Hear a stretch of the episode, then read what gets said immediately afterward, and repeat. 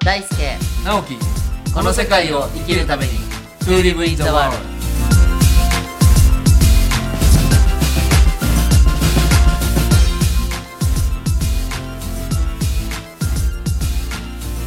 皆さんこんにちは編集者の鈴木直樹です、えー昨年の5月からポッドキャストの「この世界を生きるために」を吉武大輔さんと始めたんですが、えーちょうど今年の5月で1周年になりますので1周年記念として4月5月は毎週月曜日の音源アップとあとイレギュラーですけどえーゲストをお招きしてえーその方の活動内容とか人柄に触れながら皆さんにお届けしたいと思っておりますえー特別編です今日はですね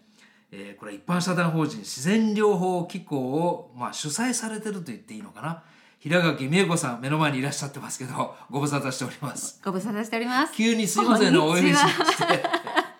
普段はね、はいえっ、と芦屋にいらっしゃるそうなんです。兵庫関県の西の、はい、ですよねはい、兵庫で県芦屋市。たまたま今日はあの茅ヶ崎にね、はい、えーなぜ茅ヶ崎にいるのかまたはいおいおい触れるとして、あはいえー今日お時間をいただいてこう収録をもうおそらく今日の収録させていただいてすぐにはい。音源をアップすると思いますので、あ、そうなんですね。はい、わかりました。もうはい、あの今日はいろいろね、お聞き変なこと言わないように。 はい。あの、あの編集もできるんですけど、 はい基本はやっぱりライブ感覚をお届けしたいので、はいなるべく無編集でいきたいんですけど、はい実はあの。美恵子さんにね、はい今日僕はどうしてもあのお話聞きたかったと思って今日お呼びしたんですけど、い僕の方から無理言いましていえ、はいお。呼びしたんですけど、植物とずっとこう共に活動してるっていうかな、はい植物のことを扱ってる活動をもう何年ぐらいされてるんですかもうね、二十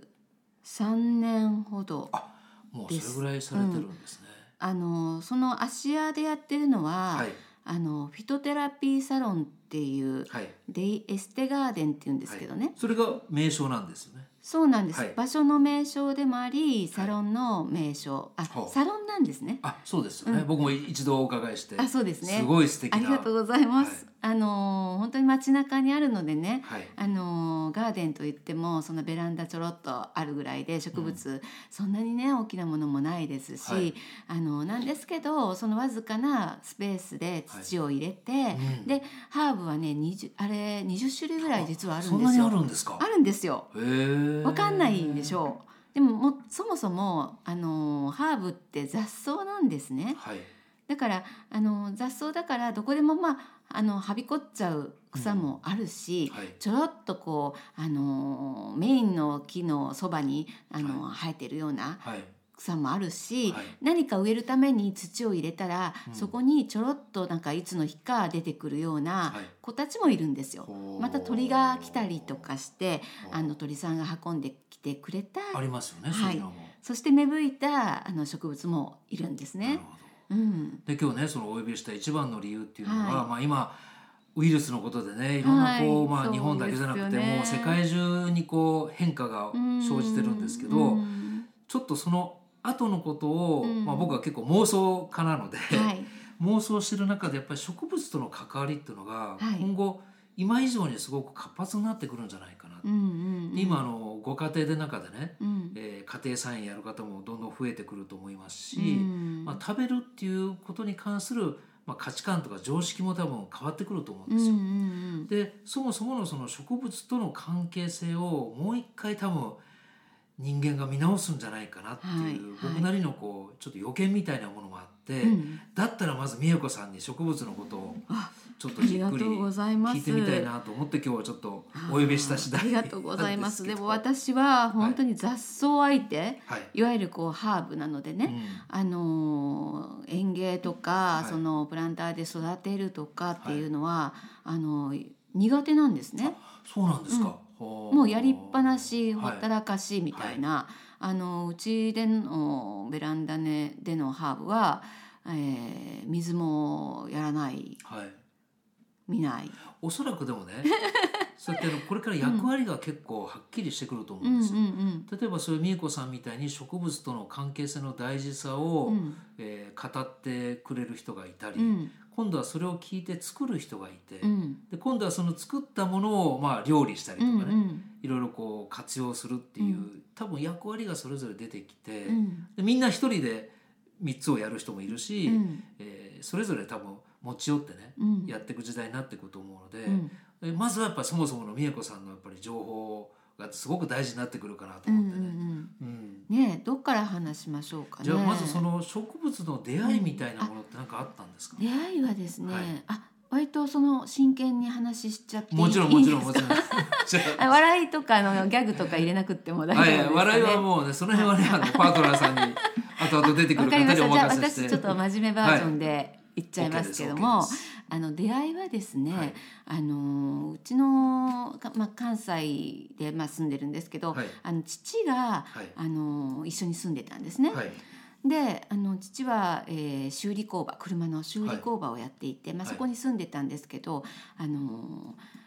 ある日、まあ、突然脳内出血で倒れまして。おーであの家の中がもうみんなあのちょっと重い、ねですよね。空家間になっ族ての中でね、一うん人そういう方が出るで看病しそしてあの会社ももうその頃私は、えっと、実はあの事業を起こしてたんと、ですそね。れはさっきおっしゃったそので二十三年よりもいもっともっと前の前の話です話よね。もっと前の話で、あの、えー、とその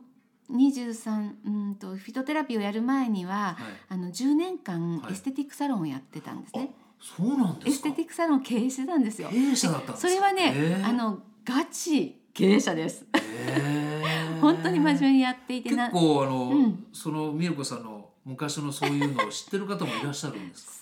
そうですねもうだいぶ植物の方が強くなってきて強くなってますガチねの時はあんまりあんまり多分知らないんじゃないかなみんな。で10年間やっていて、はいあのー本当にこう7人ぐらい雇ってたのかな従業員も、もかなり真面目にやってたと思いますじゃあ何店舗もあのね1店舗でやるっていうポリシーを持ってやってたんですねででもあのースタッフを育てて、はい7人いてますので、はいあのスポーツセンターとか、はいそういうあの施設にエステティックサロンというかエステティックルームをなるほ持どっていただいてっていうそのプロデュースもするんですけどじゃあ弟子の方たそちうですそうでがすそれぞれいろんなとこそろうでにす派遣するっていう感じで派遣業ですねいわゆる今で言う、ええあそれのちょっと初耳だったそういうでのをねやってたんですよ。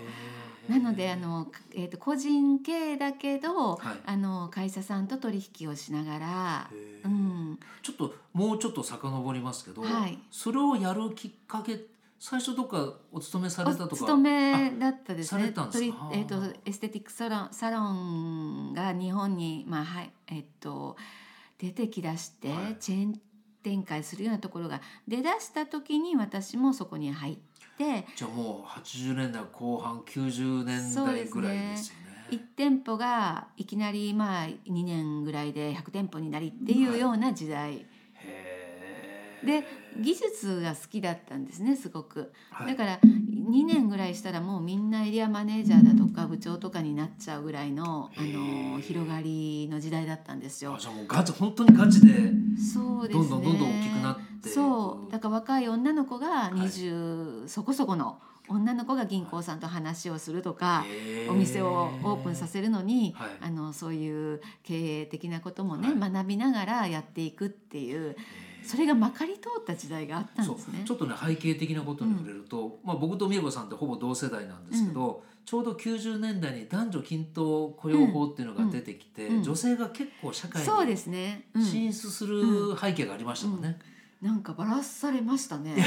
直樹さんと私が いやいやいやいやいやすごくねあそこ触れるんだみたいなすごく大いやいやでもねすごく大事な大事こですねとだし、そうですね僕はこの時代の良さっていうのは女性もどんどん外に出ていった世代のまあトップ走りみたいなはい世代だったの僕は結構ねそれを誇りに思ってるのね。はい、うんそうですかよかったまあ話を戻してじゃあもうガチに、はいもう経営をやってらっしゃる。やってました時ねがであって父がやっぱり経営者だったので、はいあの経営学は父に学んであのいろんな役所との話とかも、はいあの父から学んで、はい私もまあできるようになってたんですね。うんただお勤めのところではやっぱりこう上からのはい話が多かったので、あの自分の考えとかが反映されないとかうんいろんなもうあのジレンマがありますよはいね。はいでそれであの、まあ、若気の至りで、独立して、う、ん、自分でやっちゃえばいいじゃんみたいな。そそういう気質だったんですね。うですねうわあなるほど。そんな気質だったんですね 私今こんなのんいびやりいやしちでゃっもて今でもまねす僕そんなにしょっちゅうお会いするわけじゃないけど断片的に見ててやっぱりこの積極性とか、はい醸し出してるものはなんかちょっとこうリーダーシップ的なものが ね、そうですかね、うんまあそれねパートナーさんともいいバランスで、まあねまた後でねいろいろ触れますけど、あそうそういうのをじゃあ10年間されていて結構じゃあ経営的にもうまくそうですねうまくいってましたね。でみんながこう、あのースタッフの育て方とかも見て、あのーまあ、モデルにしてくださるぐらいな感じで、うんあもう本当に、あのーエステティックサロンとしては、えっと、そうですねちょうどそのデステガーデンっていうフィトテラピーをやりだした頃もギリギリそんな感じだったんですけど、うんあらゆる雑誌の、あのー取材を受けてました。えー特に女性誌なんかね女性誌へー20社ぐらいはもうあの出てましたね。でなもんかか関東には進出しなかったんですしなかったんですあだから関先西ほ圏ど言ったようにうん1店舗でやるっていうのがもう一番で個人でやるっていうのを決めてたんですへー会社にしない個人でやるっていうなるほどのを決めていてまあだからこう会社を大きくしようとかうんそういうものではなかったんですね。あのはい技術が好きってちょっとちらっと言いましたよね。はいだから技術がおろそかになるようなことは絶対嫌だへー思っていてあの決してこの会社にしたからって、うんあの大きなあの組織にしたからって技術がねおろそかになることはな,、ないんですようまくやれば、だけど私にその技量があると自分で思ってもなかったし、うんあの技術は好きではい誰よりもこうあのやりたい気持ちっていうかねうんお客様に接するのも好きだったので、はいだからそこを外したくなかったっていうのが一番よくあの食べ物の世界でも、うんすごくこじんまりやってる時はすごく味もあのサービスも良かったのがやっぱりちょっと巨大化拡大化した時に味が落ちたりとかそうですねそういうこともよくある話ですもんね。うんうんそれは多分食べ物以外の業界でも言えることかもしれませんうので、んじゃあもうかたくなに関西だけで1店行っ舗てで、はいえーしようと思うまあ今もそうですけどね、はいであのどちらかというとあの人がやってないことをやりたい資質というかへーだからエステティックサロンを個人であの経営するみんなチェーン展開しようしようっていう、あの独立したらチェーン展開しようっていう、うんそういうようなノリの頃に1店舗でやるっていうことをあのできるっていうことを見せたかったっていうのもねあったしえー意外と負けず嫌いなのかもしれないそうですね。なんかね、人が同じ、あ、同じだねって言われるのが嫌だ。なんか今横でうなずいてる人がいて なるほど、あーでそれを10年間されてそこからなんかまたそのお父様、はい、で、父が、あのー、10年間というか、途中で父が倒れて。あ途中だったうんんですね、で、あのーまあ、父の会社も、うんあの私が見ないといけなくなっちそゃのったん車のです修理ね、はい、のだから車検業とかやってたんですへえそれはもうけ 兼務というかそう兼務ですねで私のところはあのうまくいってたのでマネージャーさんも、はいあのいてであのいろんな技術のまとめるチーフも置いて、割ともうあのきっちりできてたんですね。うまくチームワーうクんだね、うん、だから私はあのーたまにまあ行ってたまにというかあの朝から夕方まで出て、で夕方からあの父の会社にはあやるというような感じでやっ当然お父様の会社にも当時あのしスタッフの皆さんがいたわけえでっすよねと、それは、えーみんなあのちょうどもうあの父が倒れた時点ではいやめられましたね、やっぱりなるほどなるほどもうダメだと思ってあーでそこにあの別会社の技術こ工員さんだけを、はいあの派遣しますというそういう会社があったんですねような会社があったんですね、でそこと取引をしてあの技術はそこでお願いするまあでもお父様の仕事といってもいきなり継いで結構大変だったんじゃないですか結構大変でした結構どころかね、うんうん、やっぱ男の社会なのでうん大変でしたね片やエステティックなんてお女性の世界じゃないですか、やっぱ私経営者って言っても男性の社会に出てるわけではないのでうん大変でしたねそれをどれぐらいやられたんですそかれは、えっと、4年ぐらいですけど、あ結構長いうんで4年ぐらい経った時点で、あのー阪神大震災がああそこに行くわけであっすねたんですよ。へで阪神大震災がある前に、あのーまあ、小さなベランダがうちにもあって、えで母が看病で疲れて、あの帰ってきますよねで私がまああの食事の用意もしてたんですね、そこで。で用意をしてあの暗い感じでみんなご飯食べるわけですよ。なんかないかなと思って、で帰ってきた時にあの綺麗なものを見たらこう心が和むかなって思って、はいあのその小さいベランダあの玄関の,、はいあの入り口にあるんですけどそこで寄せ植えを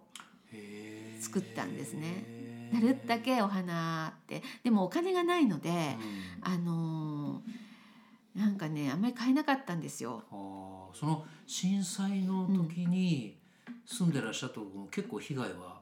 ちろんですあーですよね、あの全開でしたね。でだから震災の前にそのベランダを作っていて、はいであのー和んでもらおうと思ったんだけどお金ないから、うんハーブみたいはまあその今で言うハーブですね、うん雑草みたいなちっちゃい、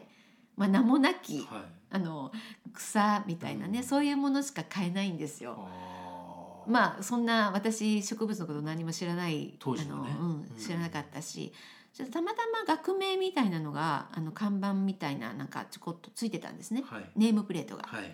まあ、学名ってよく命買ったらねつそういでてすますよねちっちゃいのそうで命あるものは全て学名がついていて、うんあのー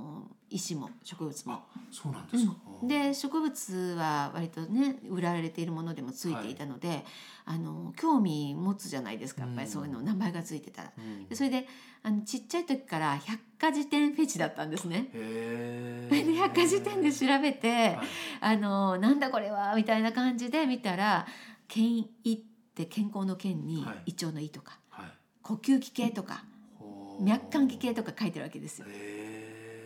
でも分かんないでしょわかんないですね、脈管器系って何だろうって、うん脈管と植物と何の関係があるんだろううん呼吸器系って何だろう、うんまあ、今は、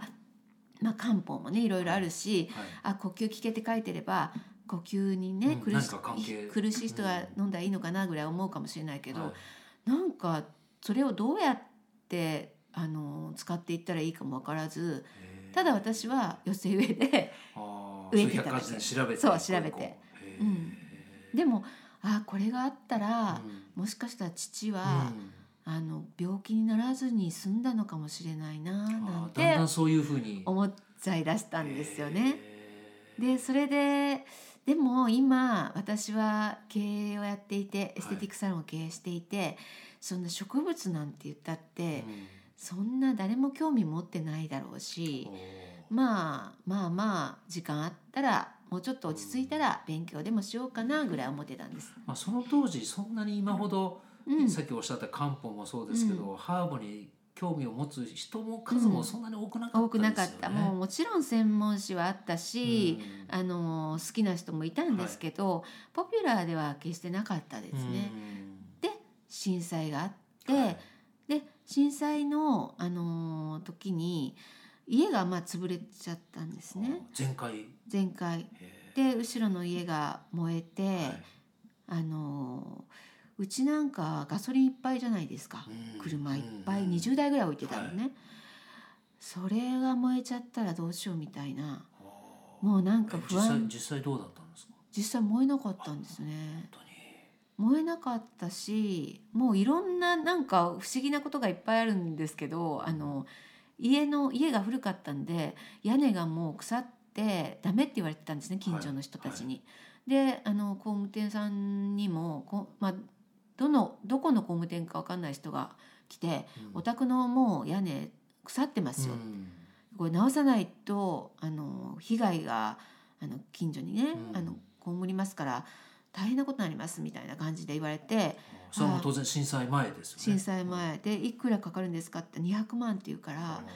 どうするってもうお金も全然ないしもう500円もう本当に500そん円なを時代があった産んですねむものも大変だった時代だったんですよ、父の経営も分かんないし、っどんどんお金なくなっていくし。株なんかもね、はい父はやってて株全然全く分かんないしあのゼロになっていくし、わあもうダメだ私たちもダメだって、であのサロンもねもう任せてるけども、あのいつでもダメになってくるだろうって思ってもうお先真っ暗って思う時に屋根の話が来て、はいもうダメだってなっててでもう震災あったでしょ屋根 根落ちてなかったんです。ね、ななんかいや騙されてただけなのかもしれないんですけどね。あー。今となったらねねちょっとわかんないですうよんうね。ん、でもなんかあの人の言うこととか、まあ本当本気にしない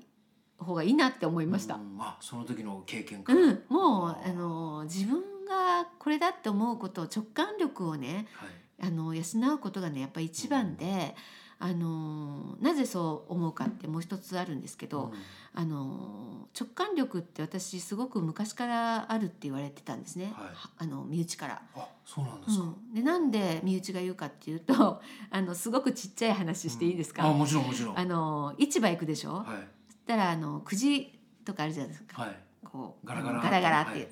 あれで結構一等賞取ってたんですよえ。え。まあ、一等賞醤油一升瓶とか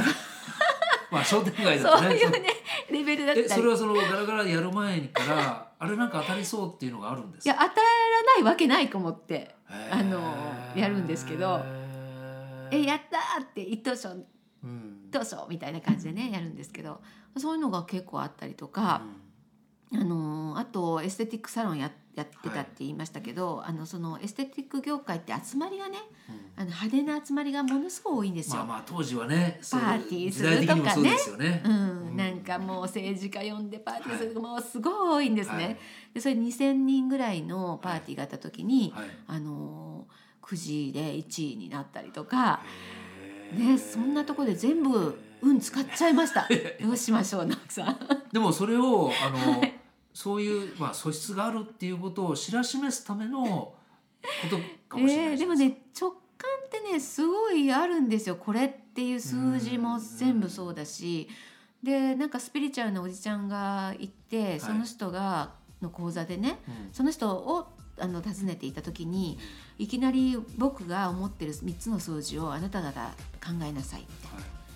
あの50人ぐらいいたんですけど私なんかあのなんかピンときたんだビギナーですけど、はいあの3つ一応とりあえず書いたら当たっちゃったんですよ。とかなん当か然その中で一人だけでしょそうでも言えなかった恥ずかしくってスピリチュアルなんて大嫌いだったしああ本当 なんかちょっとその辺のねだんだん確信になる 話はじゃあ一回ここで区切って、はいまた次回ちょっとゆっくり聞かせてください、はいえー今回ね何回何回に分かれるかも分かり ませんけども秀垣美恵子さんですありがとう次回もぜひよろしくお願いしますはありがとうござあいりがとうございまますす